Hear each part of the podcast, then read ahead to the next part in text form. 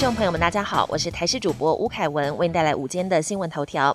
今天各地云量增多，降雨几率增加，下午起中部以北转为有局部短暂阵雨，雨势越晚会越明显，尤其北部地区降雨较持续，对流较旺盛，中部以北有打雷的几率。南部地区降雨则较局部而零星。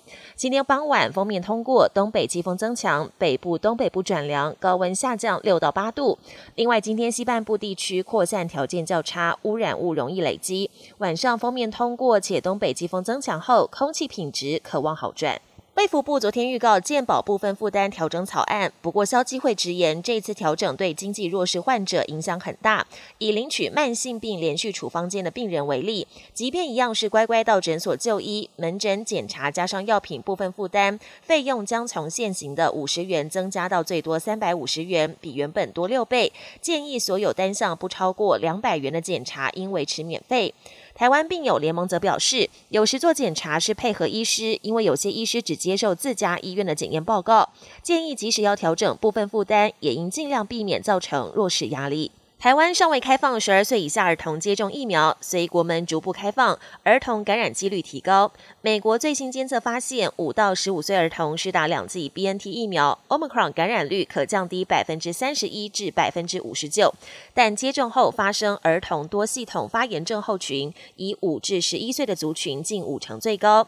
指挥官陈时中表示，五至十一岁是否接种有待专家决议，但透露十二至十七岁青年若要接种第三。剂 BNT 疫苗目前仅剩二十三万剂，已经跟 BNT 洽谈新合约，以满足国内的疫苗需求。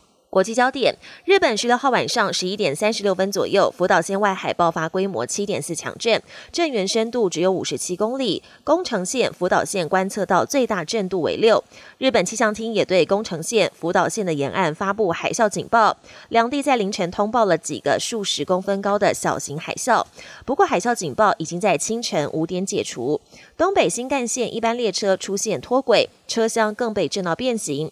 东京等地则是超过两百万户停电。日本气象厅初步研判，这起地震是十一年前三一一大地震的余震，已知两人死亡，八十一人受伤。俄罗斯入侵乌克兰陷入苦战，甚至传出兵源不足、补给短缺等问题。为了支援前线战力，俄军现在可正从远东地区调派兵力。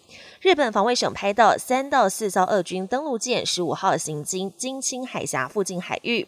由于这些军舰可运送大量运兵车以及兵力，日本政府研判俄军可能是要将勘察加半岛等远东地区的部队送往海参崴，接着再透过西伯利亚铁路或以空运的方式调派到乌克。克兰，日本政府防卫省官员分析，如果连远东的部队都投入的话，就代表俄国已经陷入苦战。俄罗斯入侵乌克兰后，许多乌克兰人志愿从军保卫家园。不过，来自各行各业的民众先前完全没有受过军事训练，如何在最短时间内上战场是个问题。一些美国退伍军人自愿来到乌克兰协助军事训练，而乌克兰人的战斗意志高昂、进步神速，也让他们非常惊艳。